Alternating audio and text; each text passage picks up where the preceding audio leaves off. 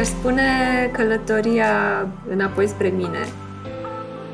Și asta pentru că căutam o liniște interioară pe care nu reușeam să o găsesc nici în exterior, nici în interiorul meu. A început așa mai concret, cred că aveam vreo 24 de ani și sufeream din dragoste.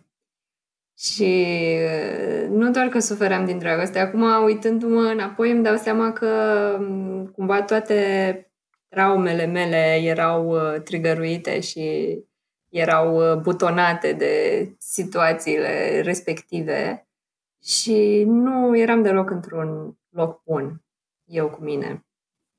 Și au început să se deschidă lucrurile după ce am ajuns întâmplător la o sesiune de respirație holotropică.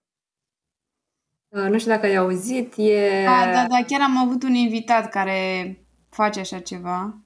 Uh-huh, uh-huh. N-am intrat foarte mult în discuții. Știu că are legătură cu fondatorul psihologiei transpersonale, despre care iarăși nu știu foarte multe. și. Da, inventată de Stanislav Grof. Bine, cumva pusă la punct de el, pentru că ideea asta de respirație care hiperventilează creierul, activează foarte mult uh, uh, creierul e cu înțelepciune veche de mii de ani de la tot felul de popoare și el mai degrabă a luat treaba asta și a pus-o sub un concept și sub o metodă.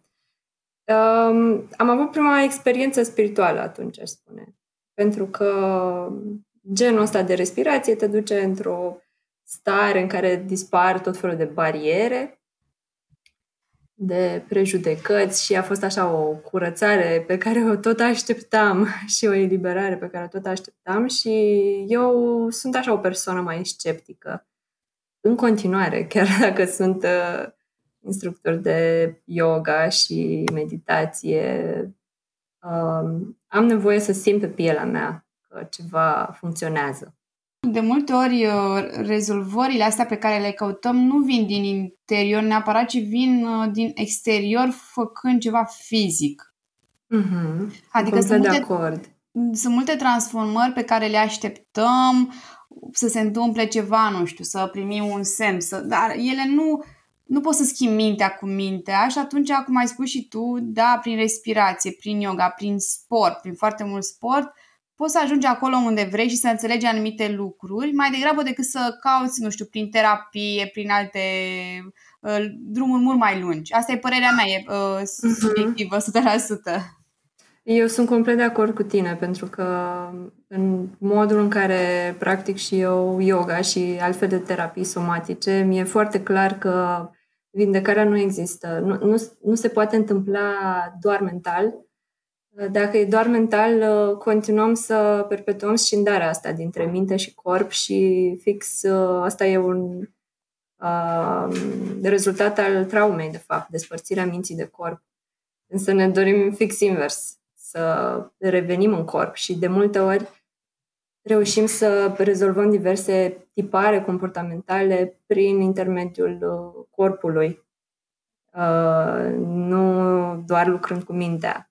Uh, e ceva ce studiez și mă fascinează mereu când descoper uh, dovezi noi în direcția asta. Deci complet de acord cu tine că multe lucruri se pot debloca prin corp. Și da, a fost o experiență senzorială, clar n-a fost o experiență mentală sau imaginativă uh, treaba aia, adică experiența de respirație holotropică și de acolo am devenit din ce în ce mai curioasă și am început să explorez tot felul de terapii, Uh, care mai de care mai uh, dubioase sau mai puțin dubioase, ca să zicem așa.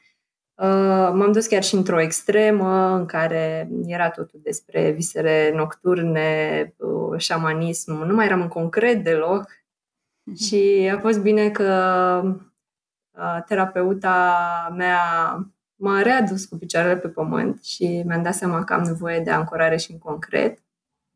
Și cam așa 24, acum aproape 10 ani.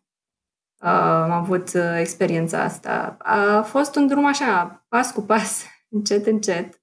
Uh, e un principiu de-al meu pe care îl aplic în viață, adică nu sunt genul care să facă schimbări bruște, Uh, asta îmi face mie bine. Știu că sunt alte persoane cărora schimbările bruște, nu doar că le fac plăcere, dar le fac și bine. Pentru mine și decizia de a deveni instructor de yoga a fost un proces de vreo 2-3 ani, chiar 4. Adică prima dată a apărut dorința, uh, gândul.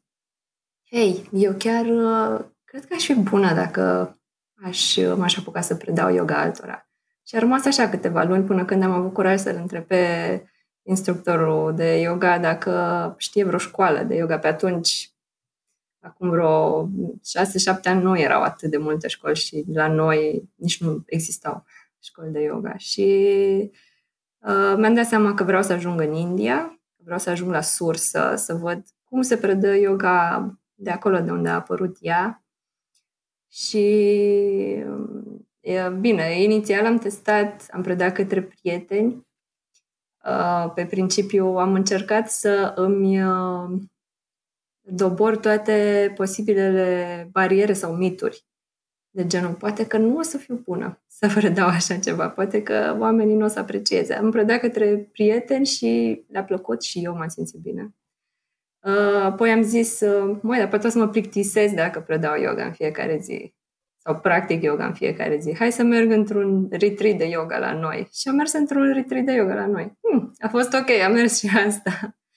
și așa, în câțiva ani am reușit să mă mobilizez și să se alinieze lucrurile și în 2018 am plecat în India, mi-am dat demisia, lucram în publicitate la momentul respectiv și am stat 5 luni în India, am întors inițial, plecasem cu ideea de a revenit la un part-time sau ceva de genul ăsta, dar în timp ce am fost acolo, în India, mi-am dat seama că nu, nu vreau să fac altceva. Și asta ne aduce cumva către subiectul de constelații familiale. În India de toată lumea de acolo vine schimbată și cu alte principii și hmm. cu alte valori. Că am mai auzit da. povesti cu, cu ceea ce ai povestit tu și Vreau să știu ce se întâmplă acolo, ce îți declanșează schimbarea asta așa de perspectivă și ce îți dă curaj, în primul rând? Foarte bună întrebare. Uh, India este plină de stimuli. Nu doar senzorial, de genul culori, mirosuri, uh, oameni care se uită constant la tine, uh, mâncarea super spicy. E plină de momente de disconfort. Și vorbind și cu alți oameni care au fost în India, mi-am dat seama că pentru fiecare experiența e diferită, pentru fiecare experiență punctează ceva anume, dar e cumva imposibil să ajungi în India și să nu trezească ceva în tine și să nu te pună față în față cu niște probleme de ale tale, cu o zonă sensibilă de-a ta.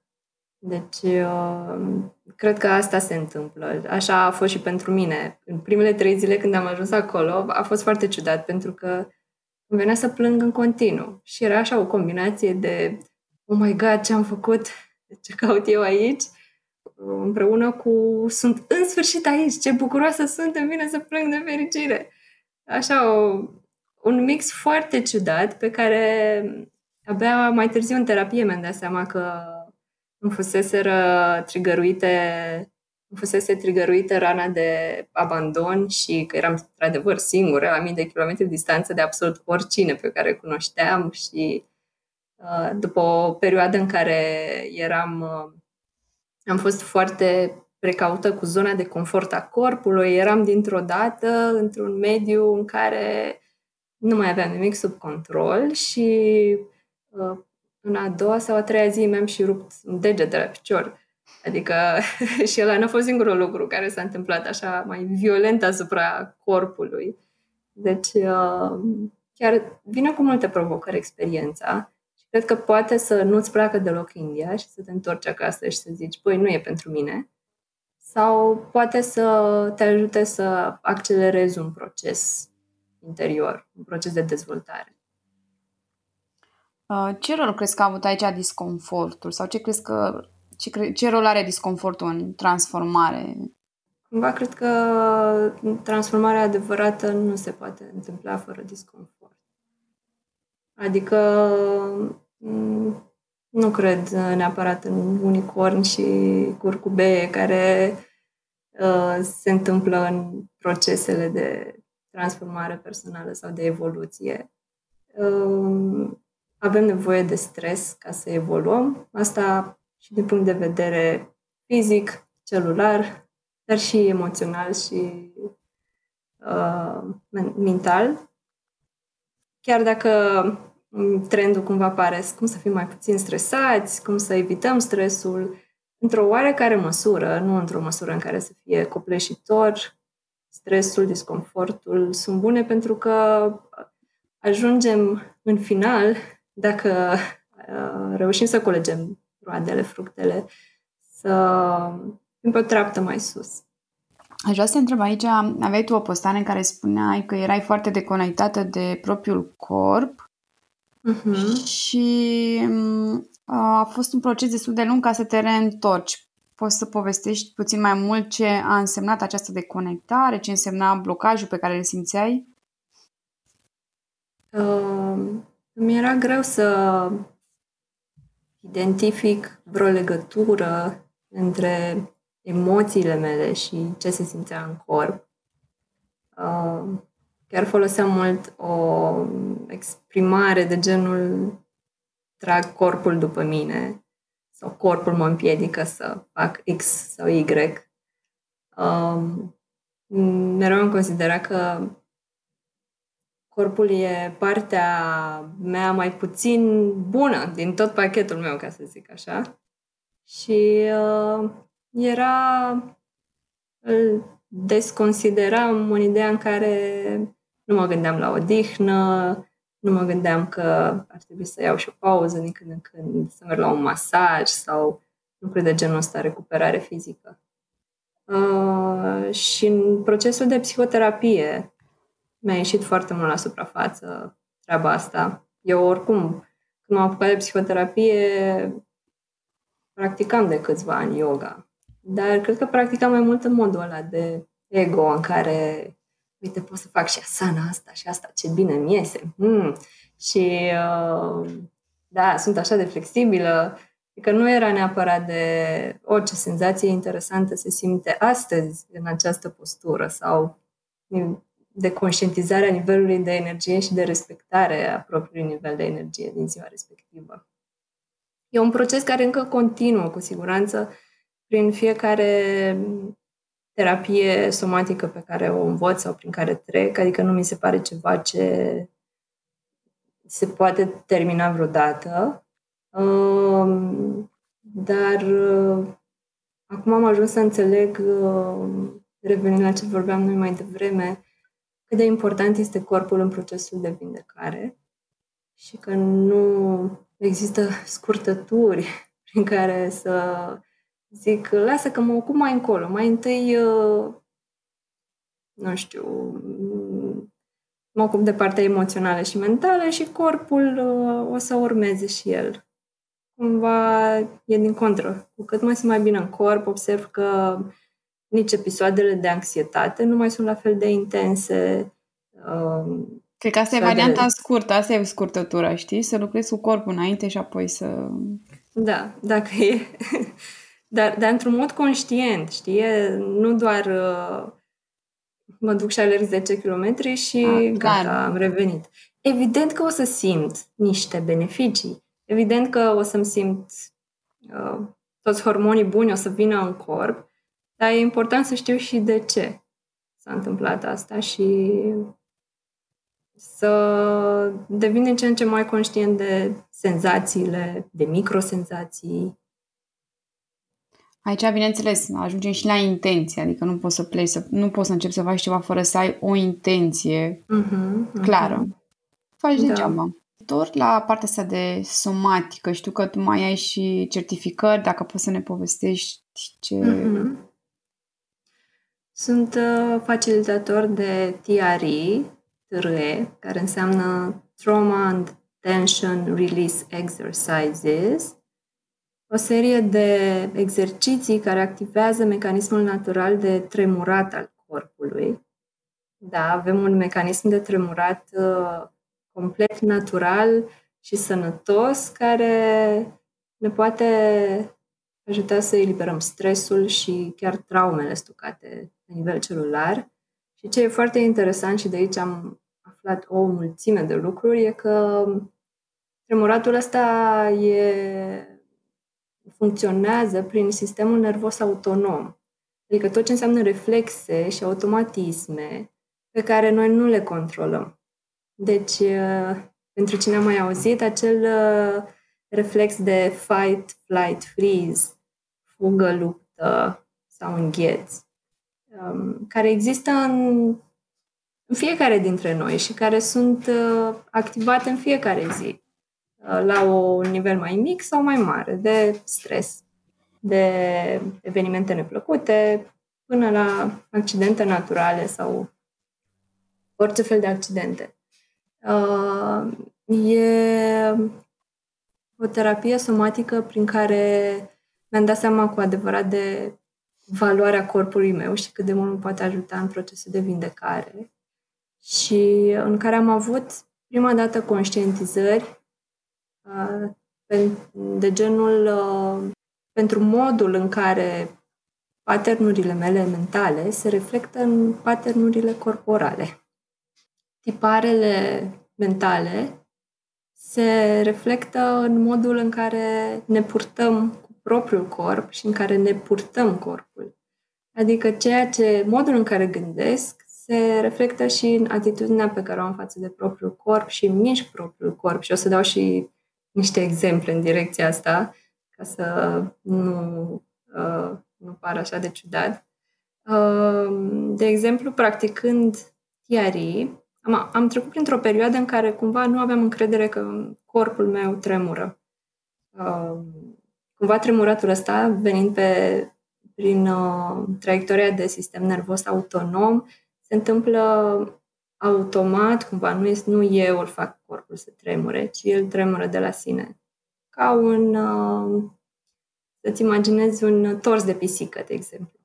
Dar nu e ceva extrem de intens sau de violent, pentru că asta, din nou, nu face bine sistemului nervos. Ceva blând. Și am trecut printr-o perioadă, practicam deja de vreun, de vreun an, doi, în care aveam impresia că nu mai, nu mai îmi tremură corpul sau că eu îl mișc și nu se mișcă el de la sine. Era o perioadă de neîncredere, de fapt. Și uh, a fost foarte fain că facilitatoarea cu care eram atunci m-a întrebat uh, Mădălina, încrederea în tine este cumva o temă prezentă în viața ta și atunci mi s-a părut așa, wow, da.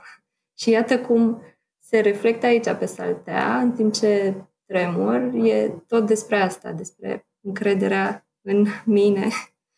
și um, au mai fost momente uh, în care tot așa am văzut cum tiparele mentale se reflectă în modul în care mișc corpul. Eram, uh, nu era tiari, era o practică de terapie somatică, pur și simplu trebuia să ne plimbăm prin camere, ceva foarte simplu, către o destinație, în moduri diferite, direct către țintă, aleator, aleatoriu, șerpuit către țintă. Ideea era cum ajungem noi la destinație și atât de familiar Uh, mi s-a părut când ocoleam ținta și nu mergeam direct la țintă. Am zis, wow, eu sunt așa în fiecare dimineață sau când trebuie să fac treburi casnice prin casă, mai găsesc uh, pe parcurs încă ceva de făcut, mai opresc și acolo, mai și acolo și am recunoscut asta în corp.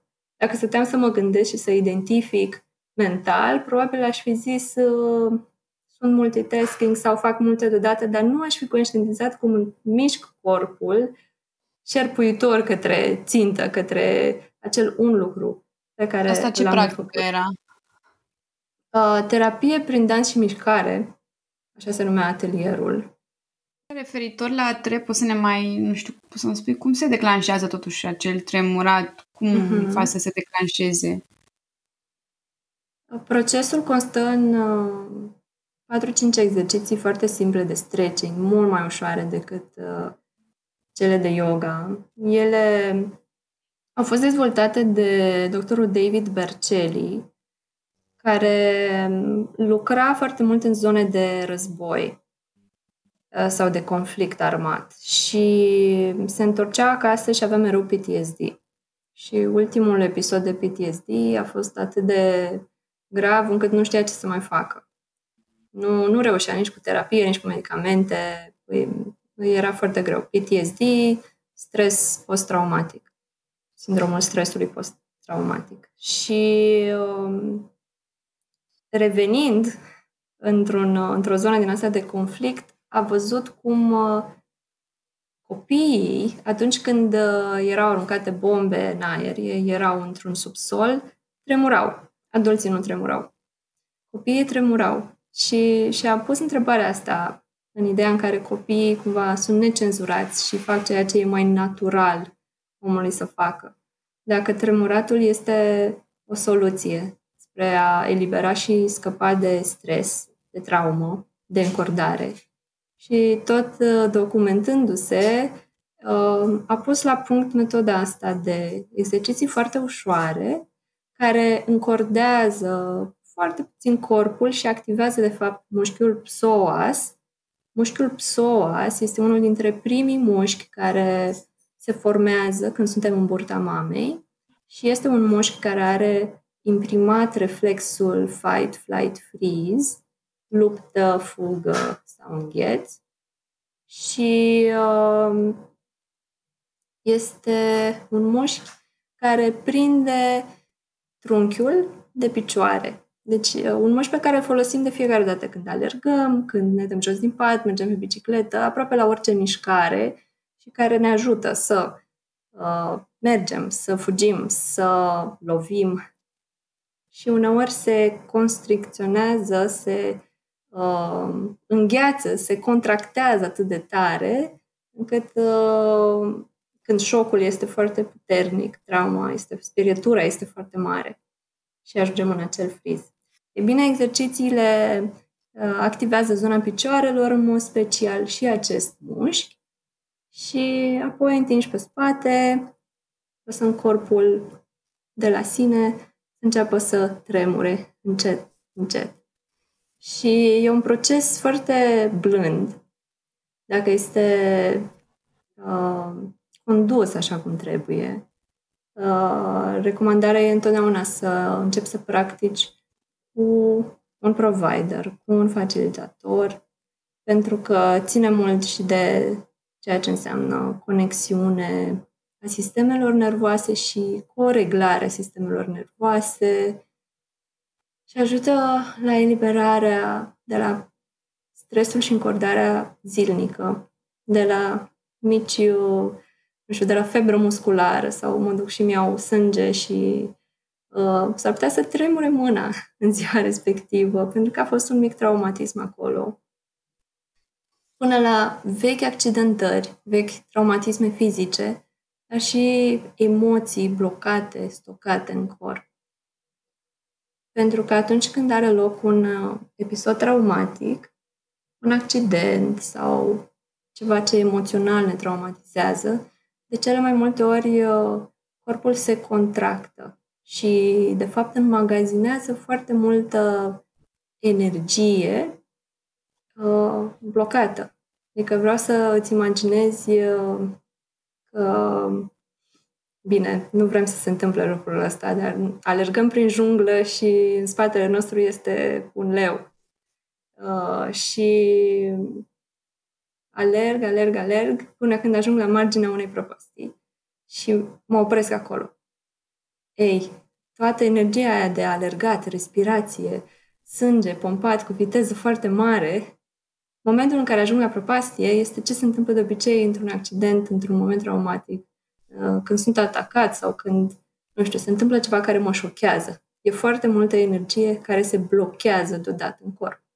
Și dacă nu găsesc moduri prin care să o eliberez, să o scot afară, energia aia începe să se transforme în tot felul de dureri cronice, poate în boli autoimune, în, uh, în disconfort emoțional și multe alte lucruri neplăcute. Și TRE e unul dintre modurile prin care poți să eliberezi din energia asta blocată în corp printr-un tremurat blând și prin foarte multă conștientizare a corpului, pot spune că Tiari m-a ajutat mult mai profund decât yoga să îmi conștientizez senzațiile subtile de la nivelul corpului. Cumva pentru că în timpul uh, claselor de yoga există și această structură pe care căutăm să o respectăm și o oarecare rigurozitate a pozițiilor, de când la TRI nu e nimic de făcut sau o structură super, mm, nu știu, să țin corpul într-un fel, să pur și simplu după ce am terminat exercițiile și m-am așezat pe saltea, las corpul să fie și rămân cu atenția în prezent la ce se întâmplă în corp, la ce senzații apar, fără să fie... Mai sunt și altfel de practici, cum este somatic experiencing, în care merg cu atenția către un eveniment care a fost. La TRE e foarte mult despre momentul prezent, nu investighez un moment din trecut, poate să apară ceva emoțional, mental, dar uh, atenția rămâne mereu în prezent. Și corpul știe când să se oprească din acel tremura sau cum se întâmplă concret și Da, fizic? de, de cele mai multe ori corpul știe când să se oprească, noi nu știm când să ne oprim. în ideea în care... Adică poți uh, controla procesul sau nu? Da, procesul este unul controlabil, nu, nu este ceva ce pur și simplu mă depășește și am pierdut complet controlul corpului. Uh, de asta și intrăm în proces cu blândețe și treptat și cu multe pauze. Uh, și de multe ori când corpul a obosit, tremuratul se va opri de la sine.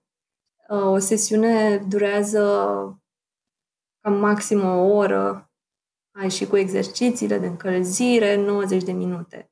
Și mai mult de atât nu este recomandat pentru că începe să streseze sistemul nervos. Adică ce e prea mult, sistemului nervos autonom nu-i place. Uh, e ceva ce pot ține sub control. Asta e, uh, din nou, un lucru pe care îl descoperă mulți dintre practicanți relația lor față de control în uh, timpul procesului de TRI. Observ cât de mult simt să-mi controlez corpul versus să-l las să facă ce vrea el în acel moment, să tremure sau să se deschidă. Um, deci poate să apară și genul ăsta de tipar mental reflectat în timpul practicii. Ce mai apare este și relația pe care o am cu față de odihnă și de pauze. Uh, sunt persoane care ar tremura și două, trei ore fără să ia niciun fel de pauză și asta din nou nu e bine că reîntorcându-ne la ce înseamnă traumă sau ce nu face bine corpului, inimii, minții, uh, e ceea ce e prea mult, ceea ce e copleșitor. Deci pot greși chiar și într-o practică de vindecare dacă insist prea mult deodată, dacă nu iau pauze, dacă nu îmi acord acel moment de integrare. Foarte important, fiecare sesiune de tiari se încheie cu un moment de integrare, adică 5-10 minute în care corpul, uh, în care mă întorc pe parte și mă odihnesc pur și simplu, fără să mai tremur, fără să mai fac nimic altceva, în care îi dau acea pauză de relaxare, fără a fi nimic de făcut corpul cum poți să, nu știu, să, să lași controlul total corpului? Adică, nu știu, mi se pare pentru... Mie mi se părea, mi s-ar părea dificil și aici, într-adevăr, a activat ceva în mintea mea, adică mie mi se pare așa greu să las controlul al cuiva în afară de minte, ca să zic. Uh-huh. Și cum treci peste um, dorința asta de a controla și de a nu deține controlul, de fapt? Uh, cred că e, e un dans și o chestiune care se întâmplă treptat. Uh, cred în același timp că trebuie să ai parte de prima experiență ca să-ți dai seama cât de plăcut e procesul tiarii și cât de bine se simte în corp. Și că, mm, într-adevăr, pentru unele persoane poate să fie foarte ușor, observând multe persoane care tremură la TRI. Pentru altele e din nou o temă personală. Uh, pentru mine e încă ceva cu care dansez și cu care uh, pe care îl abordez cu multă creativitate. Nu, nu încercând să las controlul complet deodată, ci încercând puțin câte puțin. Uh, dar uh, cred că e important să ai experiența fizică, ca să observi, să vezi despre ce e vorba și s-ar putea să fii surprinsă, pentru că nu înseamnă neapărat dacă sunt o persoană structurată, organizată, care îi place să știe ce se va întâmpla și cum se va întâmpla, că și corpul meu va reflecta 100% asta. Am avut surprize ca uh, să observ uh, la persoane foarte structurate și organizate că le de fapt ușor să-și acceseze mecanismul de tremurat și că nu e tema controlului care se reflectă în practica lor. Și eventual, nu știu, poți să spui și când o să faci uh, workshop-uri pe tema asta sau cum să te uh, contacteze de... dacă sunt cineva, dacă este cineva interesat? Da, eu țin cam de două ori pe an uh, fizic workshop-uri în București și în rest țin ședințe individuale, unul la unul, de practică TRI. Deci dacă în momentul ăsta, când este podcastul live, își dorește cineva să practice, să mă contacteze și găsim o soluție. Altfel, sigur, în toamnă, dar nu știu când anume, uh, organizez grup de practică TRI care se întâmplă pe parcursul la 5 săptămâni, 5 întâlniri, undeva în București, într-un studio. Am văzut că faci și yoga nidra, ești instructor și de yoga nidra și știu că era folosit pentru, tot pentru stres foarte puternic, stres post-traumatic și pentru alte lucruri mai complexe. Uh, da, uh, de când practic și TRI, am uh, cumva o viziune diferită asupra practicilor meditative. Practic yoga nidra în continuare, însă cumva mi se pare că unele practici sunt potrivite uh, pentru anumite tipologii de persoană și altele nu. Și la ce mă refer aici? Revenind la fight, flight, freeze, la unde mă aflu între fugă, luptă sau îngheț. Mulți dintre noi și aici mă identific și pe mine, uh, suntem blocați într-un profil din asta de freeze, de înghețare. Sau să zicem că ăsta e răspunsul meu la o traumă, cumva uh, cum pot să identific asta? În lipsa de acțiune, în, uh, nu știu, blocaj, uh, într-un fel de numbing uh, emoțional, în uh, tendințe spre depresie. Și atunci când sunt în zona asta de friz, care e foarte bine denumită, e ca un îngheț, nu îmi fac atât de mult bine practicile care mă țin pe loc. Efectiv, fizic, care mă țin pe loc. Uh, e mult mai bine să practic ceva care mă duce către mișcare, care mă ajută să pendulez uh, corpul, să reies la viață, să mă dezgheț.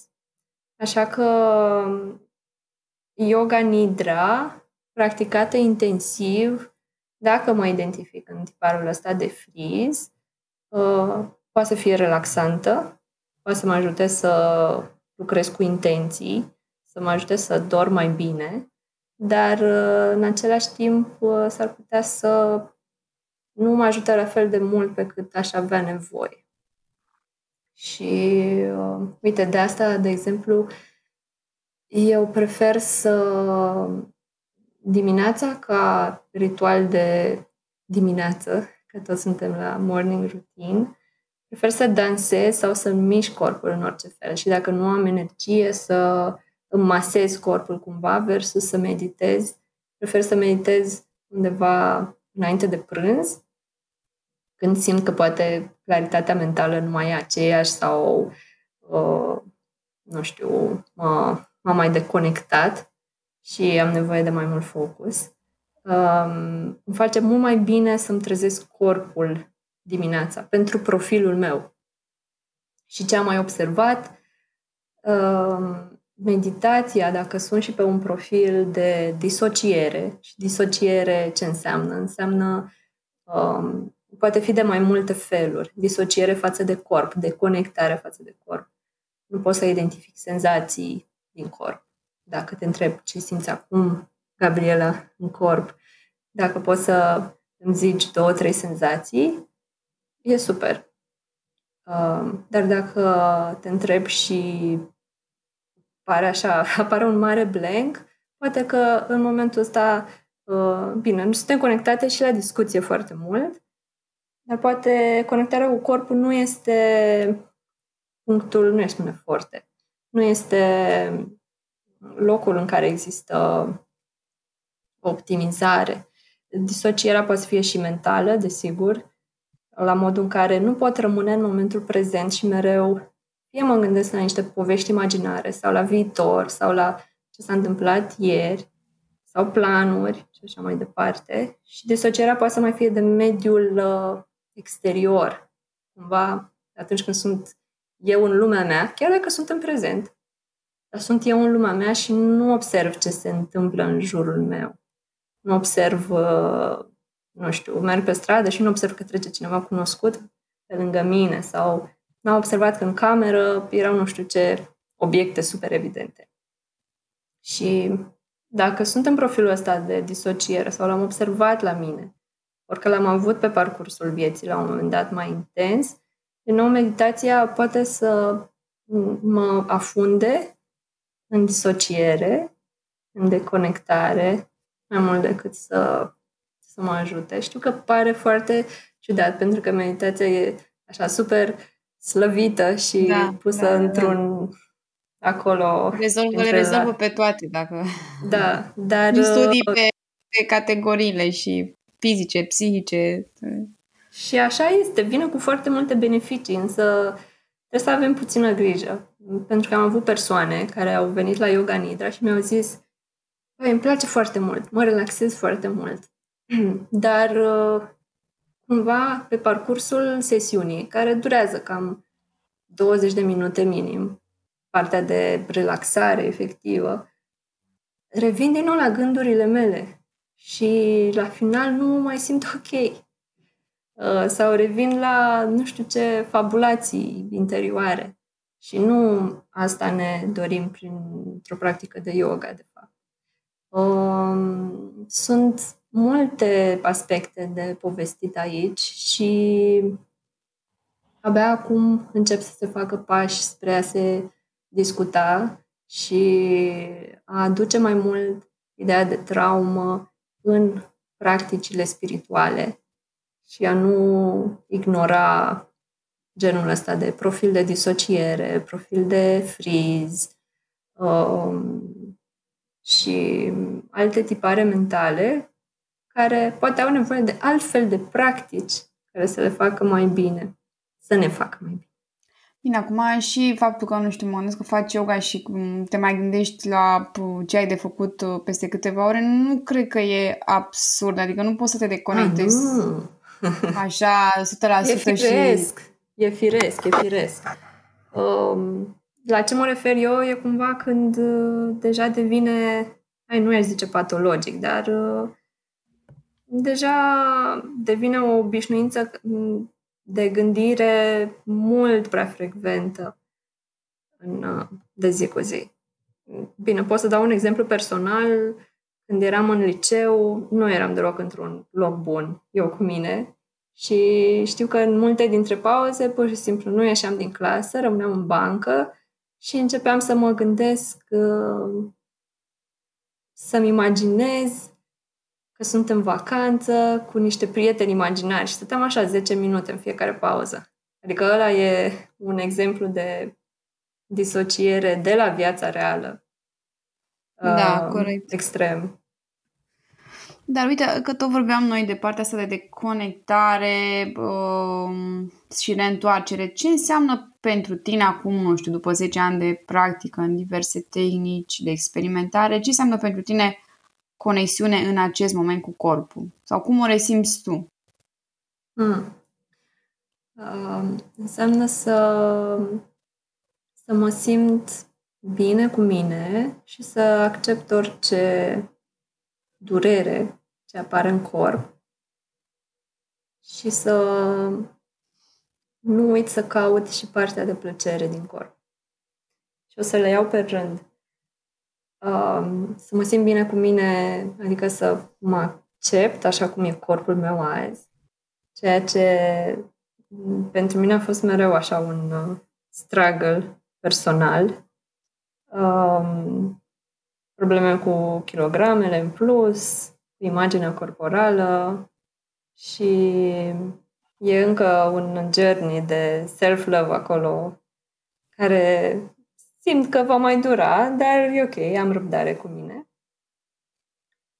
Să observ acolo unde doare, pentru că obișnuiam să ignor sau să mă mișc doar ca să nu mai observ și să investighez, să înțeleg de ce mă doare, fiziologic, dar și emoțional, de ce apare durerea aia și ce vrea să-mi spună durerea aia și ce aș putea să fac pentru durerea aia. Mm, uneori poate doar o înțepătură sau, nu știu, ceva așa, un disconfort mediu, ușor. Um, să stau cu durerea aia, să pun o mână pe zona corpului care doare, poate să facă mult bine oricât de simplu ar părea, poate să facă mult bine. Și să, și să nu mai lupt cu orice durere cronică ce apare sau să nu, să nu consider corpul defect, ci că eu sunt acolo să îl ajut și să îl susțin. Și nu în ultimul rând să caut uh, plăcerea din a fi în propriul corp. Și aici revin la inteligența sistemului nervos și mai ales la faptul că suntem programați ca instinct de supraviețuire să identificăm în primul rând durerea și pericolul. Și de asta, de cele mai multe ori când pun întrebarea ce se simte acum în corp, multă lume o să vină cu răspunsuri despre zonele de disconfort. Pentru că așa suntem programați să răspundem. Și e mai greu să identificăm zonele în care se simte bine. Chiar dacă am o durere cronică, o rană sau accidentare, întotdeauna există în corp și o zonă care se simte ok. Sau dacă nu se simte ok, e neutră. Sau poate chiar e o senzație de plăcere. Însă am nevoie să mă antrenez, să-mi antrenez creierul conștient să identifice aceste zone de plăcere zone în care se simte bine. Și e ceva pe care încurajez și femeile care practică yoga cu mine la cercurile de femei să practice în așa fel încât să se simtă bine în corp. Um, modul mai masculin sau mai riguros de a practica yoga e cel în care urmezi fiecare asana, cu sfințenie și totul e super corect, însă poate că nu se simte tocmai ok pentru mine și eu încurajez să fac atât de multe ajustări încât să se simtă în regulă. Desigur, să fac acel um, un pas în plus, să nu rămân în zona de confort, adică de lipsă de evoluție sau de progres, dar uh, să caut plăcerea din corp. Și e un exercițiu pe care îl fac în fiecare zi. Unde se simte acum bine în corp. Adică faci un, faci un scan al, uh, al corpului? Da, și poate să fie și o întrebare pe care mi-o pun random într-un moment al zilei. Înainte de masă, după masă, uh, mult mai structurat, este și ca un scan al corpului. Asta este, de fapt, uh, Asta este o practică care vine și din Vipassana, practica de meditație vipassana, în care scanezi corpul și observi senzațiile, cele neplăcute, încerci să nu te legi de ele, cele plăcute, încerci la fel să nu rămâi ancorat în ele.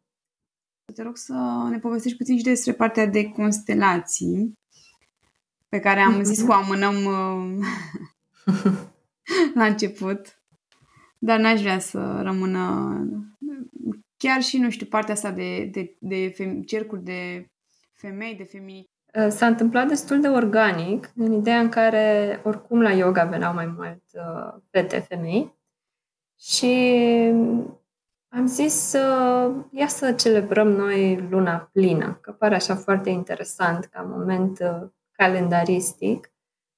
Și a fost o foarte mare entuziasm de a ne aduna de lună plină să practicăm yoga.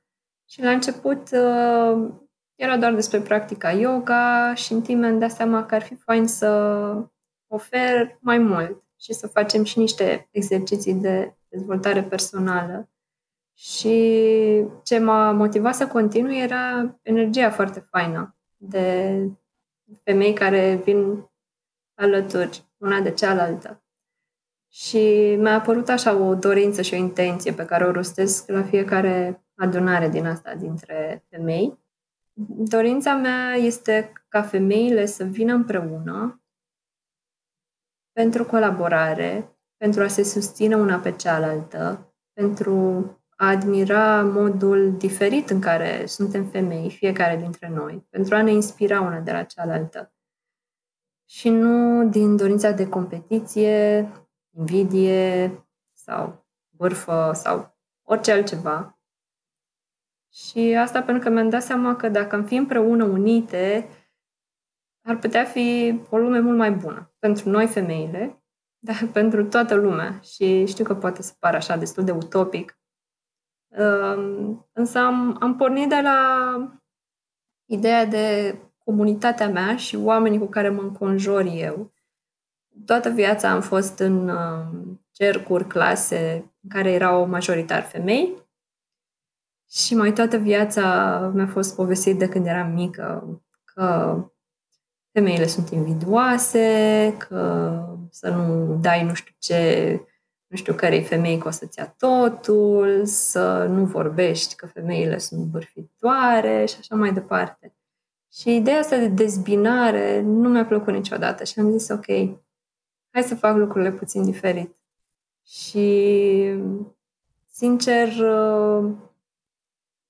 de fiecare dată când mă întâlnesc cu alte femei cu intenția asta, sunt minunată de ce fel de conexiuni se realizează între noi, ce fel de legături și ce energie faină poate să fie acolo.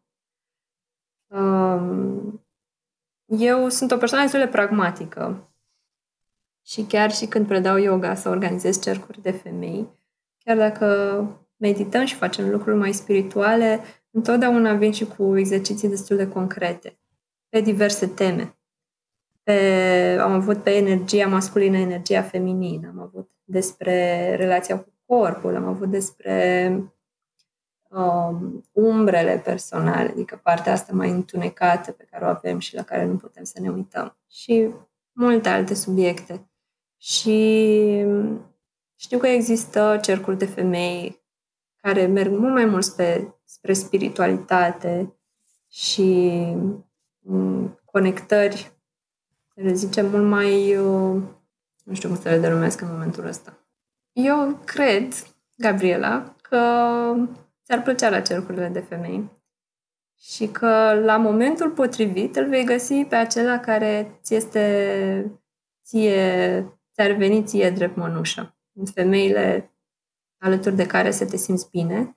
Sunt din ce în ce mai multe cercuri de femei, nu știu dacă ai observat, dar pe Facebook Da, da apar asta mi s-a părut multe, multe. că sunt multe și mm, eu, cum să zic, nu știu, m-am um, studiind și psihologia și totul este destul de uh, cu cercetări, studii.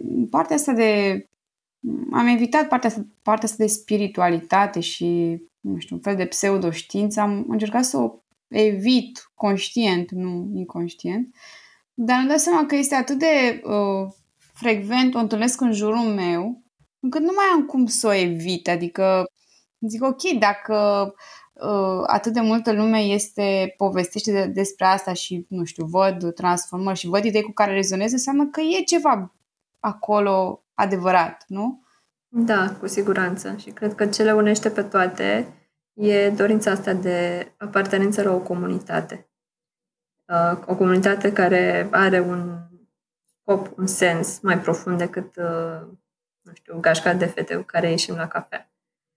Știi, să fie ceva mai, mai deep. Da, și asta, da, și asta. Asta cred că e, e principala motivație, că atunci când faci parte dintr-o comunitate care îți acordă și suport, că probabil asta există uh-huh. un mhm. suport necondiționat în acel cerc, pe care uh, e greu să-l găsești în alte uh, situații, mai ales în perioada în care a fost mai greu să comunici, mai ales așa în grup și probabil că ți iei și o energie destul de bună, normal da. că, că face sens.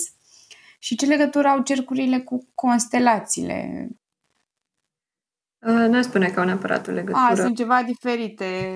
Da, da. Adică e o, e o metodă, constelațiile familiale sau constelațiile sistemice.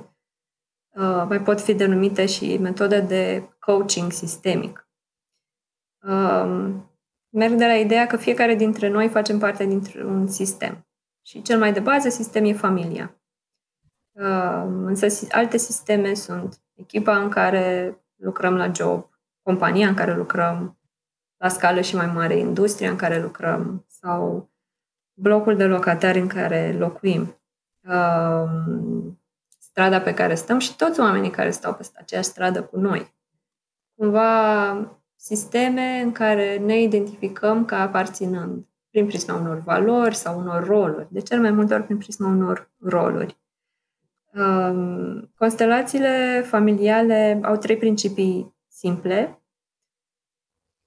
Acela de apartenență, acela de a aparține unui grup, că tot vorbeam mai devreme, de a fi văzut, de a avea locul uh, într-o familie, într-o echipă. Uite, așa mi-am dat eu seama că nu, nu simțeam, de ce, îmi plăcea ce făceam înainte, în marketing, în comunicare, dar nu, mă simțeam ca un outsider de multe ori. Nu, nu eram în locul meu și acum, când fac ceea ce fac acum, e cu totul altă stare. Simt că sunt în locul meu, în locul meu potrivit. Apoi, uh, ordinea, ordinea uh, membrilor sistemului. Cum avem în familie, părinții întotdeauna vor fi înaintea copiilor, pentru că pe lume ei au ajuns înainte. N-ai cum să schimbi ordinea asta. Și atunci când ordinea asta nu este respectată din diverse motive, copiii au roluri de părinți. Evident că o să se întâmple niște dezechilibre în sistem. Și apoi mai este schimbul. Cât dau și cât primesc. Și nu e vorba de un schimb 50-50. Uneori pot să primesc același lucru, dar să, simt, să mă simt îndatorat sau din contră să simt că merit mai mult. Deci e destul de relativ, însă e vorba despre schimb. Schimbul între membrii sistemului, membrii familiei, membrii echipei, între un angajat și companie. Și sistemele astea sunt prezente în viața noastră în fiecare zi. E o metodă de lucru care mie îmi place foarte mult, care lucrează cu intuiția și cu propriocepția adică cu senzațiile din corp. Cumva um, observ dinamica membrilor din familie prin reprezentanți, se lucrează în grup de obicei, observ uh, dinamica membrilor din familie, uh, locurile lor și reprezentanții îmi pot da informații prin prisma lucrurilor pe care le simt în corp, lucrurilor care le care le vin în minte. Um, e un proces terapeutic de grup foarte profund, care poate să meargă către generații și generații, generații înapoi, transgenerațional și um, nu poate fi explicat științific legat de nevoia ta. Din nou, e ceva ce ai nevoie să experimentezi, cumva să încerca niște explicații.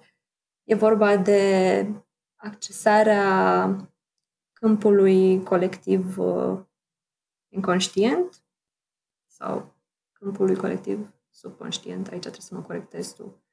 Oricum, câmpul informațional colectiv și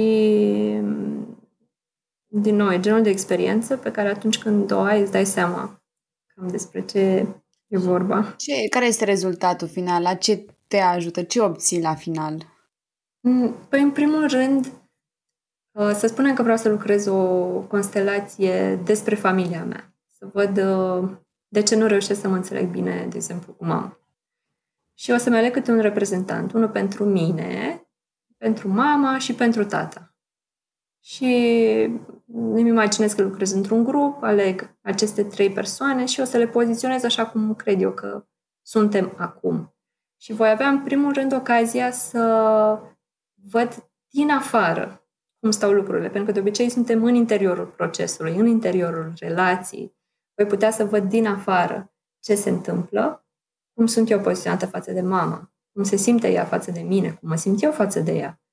O să pot să o văd poate și să o privesc nu doar ca pe mama, să o văd ca pe o femeie de data asta, pentru că sunt din nou în afara rolului meu, fiind pe margine.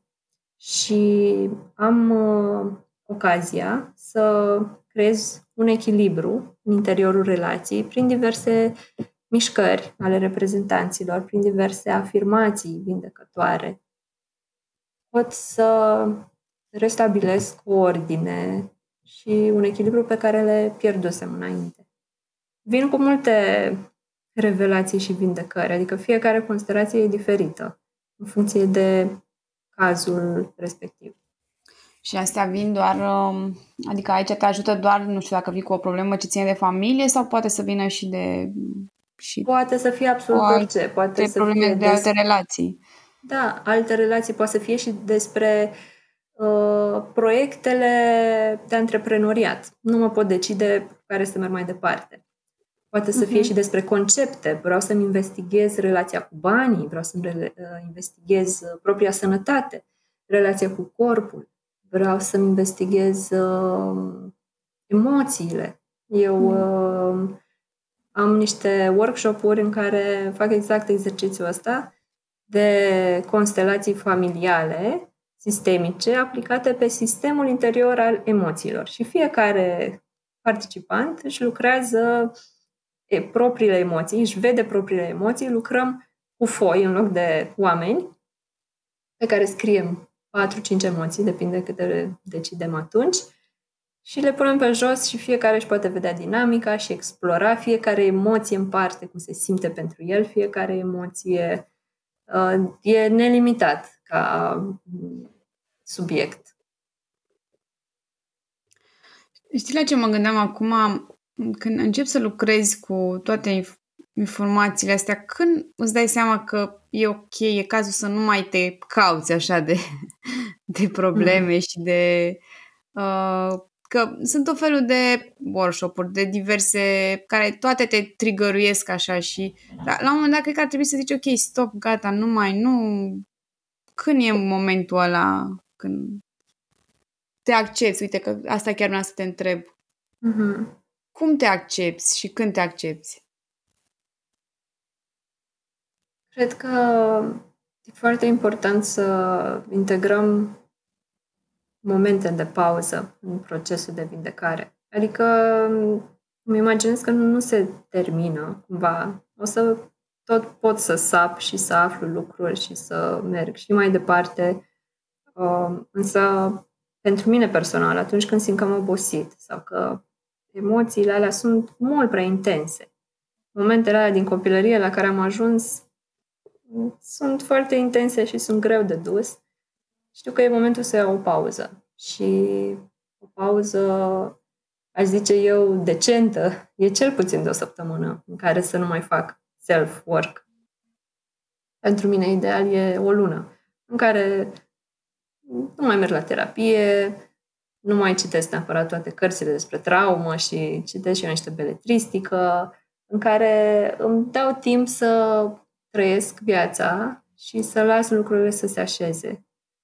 Um, fără asta nu cred că niciun fel de proces de vindecare e unul sănătos și e, dacă merg dintr-una într-alta, dintr-una într-alta, nu e decât repetarea unui tipar în care nu știu să iau pauze, nu știu să mă opresc și clar nu va face bine pe termen lung. Deci, de acolo de unde vine întrebarea ta, e un loc foarte sănătos, care știe să ia pauze și că e normal să mai zicem și stop joc din când în când.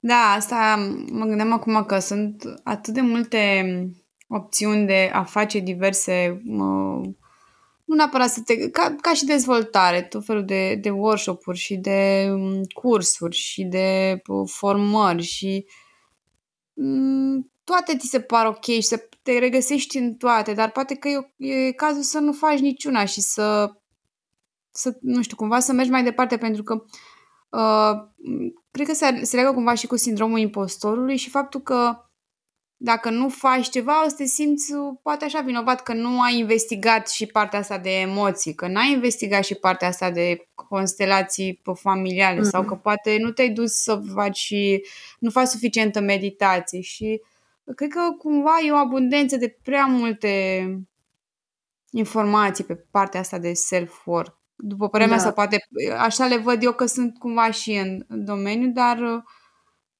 e ok să nu le faci pe toate. Uh-huh, uh-huh. Da, sunt foarte multe și poate să pară overwhelming uneori.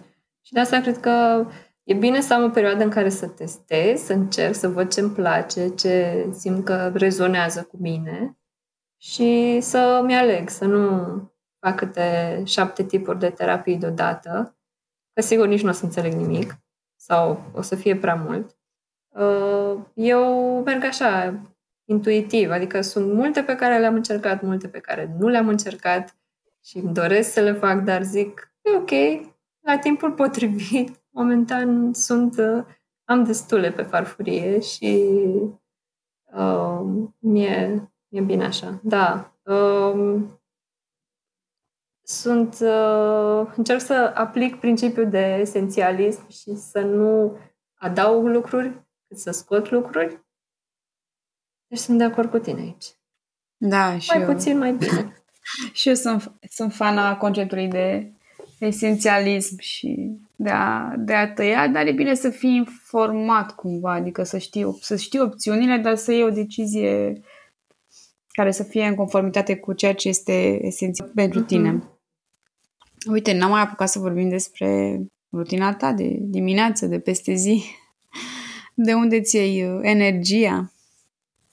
Uh, da, poate eu s-ar putea să fiu un invitat atipic, pentru că am un alt fel de program, având sesiuni și clase seara, eu mă culc mult mai târziu decât cred că majoritatea invitaților tăi. Adică pentru mine 12 1 noaptea e o oră normală de culcat pentru că termin undeva pe la 9 jumate, 10 uneori treaba și um, ziua mea începe o idee mai târziu și începe întotdeauna cu deschisul tuturor geamurilor și băut un pahar două de apă și privit cerul, primit așa niște lumină naturală pe retină, ca să mă trezesc.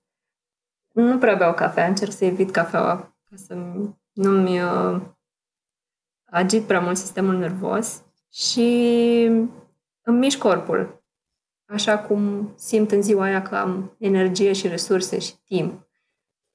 Poate dansez 50 minute, poate ies afară la o plimbare sau la un alergat, poate fac niște asane, o vineasă, poate doar îmi uh, masez tălpile dacă simt că doar asta am nevoie sau cine știe, mă doare nervul sciatic în ziua respectivă. Și dacă am timp și asta, dacă nu am sesiuni chiar atunci dimineața, citesc o oră și citesc de obicei, zic eu că e ora mea de studiu. Adică din cărți de specialitate, cărți de antreprenoriat, despre traumatologie, lucruri de genul ăsta. Prefer să las beletristica pe seară. Îi spune că faci meditația sau meditezi peste zi, așa că nu mai ai suficientă claritate. Faci uh-huh. un, anumit, un anumit tip de meditație? Uh, nu, prefer să țin lucrurile simple și îmi pun un timer 10-15 minute, concentrare pe respirație și mai este. Adică, da, aș putea să complic lucrurile, dar uh, prefer ca să mă pot ține de ea, să fie cel mai simplu mod de medita. Bine și de final și o ultimă întrebare. Uh, dacă ai, pentru că am discutat pe foarte multe teme, dacă ar fi să rămână ce, cine ascultă cu o singură idee principală, care ar fi aceea? Să miște corpul și să-l asculte, să observe senzațiile din corp și să-l respecte pentru mesajele pe care corpul îl oferă. Prin senzații, prin dureri, prin plăcere, prin orice apare acolo. Da, să rămână ancorat la corp, să dea mai multă atenție corpului. Mm. Și întrebarea așa de final, care o adresez de fiecare dată, dacă ai avea un billboard pe care ar putea să-l vadă toată lumea, ce mesaj ai pune pe el? Întrebarea pe care uh, o pun mereu la sesiunile individuale de aproape orice ce simți acum în corp. Fiind atentă la senzațiile din corp, senzațiile sunt de fapt uh, indicatori ai emoțiilor și, ai, și ale reacțiilor sistemului nervos din interiorul corpului, pentru că apar tot felul de hormoni, respectiv încep să simt diverse senzații. Și în modul ăsta devin și mai inteligent emoțional, o să identific furia că urmează să apară, observând că poate mă contract sau mă încălzesc în corp și să nu mai fie o furie care mai a prins surprindere complet. Uh, pot să-mi identific mai bine stările emoționale și să lucrez mai bine în psihoterapie sau în procesul meu de vindecare. Mulțumesc mult pentru toate informațiile. Mulțumesc și eu mult, Gabriela.